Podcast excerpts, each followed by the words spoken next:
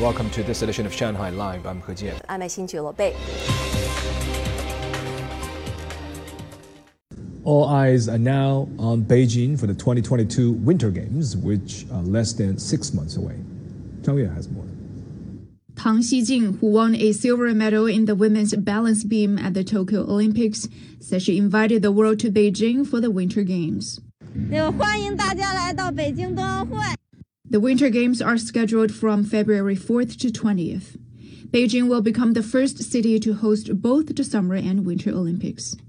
We can carry uh, maybe not all of uh, this uh, awareness, uh, the international awareness, uh, on to uh, the Winter Games uh, in uh, China. And then uh, China will add its own potential. And this is, as we know, huge. So uh, it's proved to be, in this respect, a great uh, combination.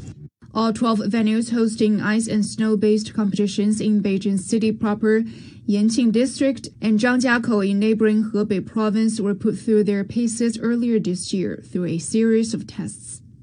Eight of the nine non competitive venues, including the Media Center and Olympic Village, have already been completed. National Stadium renovations will be completed by October. Pudong New Area, as a pioneer of socialist modernization, is reforming the biopharmaceutical industry by introducing a joint supervision system in Zhangjiang Science City. It will help new drugs reach the market quicker than ever before. Yuan Chengyue has more. Fruquintinib, China's first independently developed drug for the treatment of metastatic colon cancer, went on the market in 2019. It was produced by a drug maker in Zhangjiang. Although the company had no production line, it completed commercial production quickly due to a new policy. The new policy helped us reduce early investment, and we didn't need to spend money building a factory in the developing phase. We were able to outsource the production to others, but we are still responsible for the quality. The company has 10 drugs in development. The company often needs special items such as microorganisms or blood which require complicated customs approval procedures. Some items are required of overseas examination. The reagent is special. We need small amounts, but we need it often. Reducing the clearance time can improve our efficiency.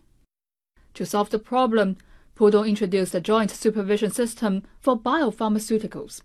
A whitelist will be created that key R&D companies can apply to join.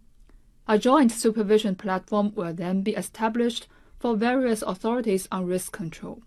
Companies can apply for special items according to their needs. After receiving a customs clearance certificate, construction and transportation committees will supervise the transportation process. When the items arrive in the lab, 24 hour surveillance cameras will be on and link with the Health Commission. The herd of 14 wild Asian elephants that has been roaming around southwest China's Yunnan province is approaching their natural habitat. Cincity has more. At about 8 p.m. Sunday, the herd crossed the Yuanjiang River Bridge with a little encouragement. According to the headquarters in charge of monitoring their migration, the herd could not have crossed the river without using the road bridge, as the water level is too high during the rainy season. More efforts will be made to ensure the security of the herd on their way back. Right now, it might have been an obstacle for them to cross the river, but now that they have made it across the bridge, they are much closer to their habitat. It took the herd three minutes to cross the river since some of the younger elephants have grown during the journey. It's been around 17 months since the herd bid farewell to their natural habitat in a reserve in Yunnan Xishuangbanna Dai Autonomous Prefecture. Concerning how fast can they cross the bridge, apart from the food, it also has a lot to do with the younger elephants and whether they can keep up with the speed of the rest of the herd. The elephants attracted nationwide attention after they left the reserve in Yunnan province last year and walked for more than 500 kilometers north. They reached the outskirts of Kunming, the provincial capital, in early June before turning back towards the south. Local authorities have deployed personnel and drones to monitor the elephants, evacuated roads for them so that they could pass safely, and used food to distract them from populated areas. The Yunnan provincial government said it'll continue to help the elephant herd return to their natural habitat as soon as possible.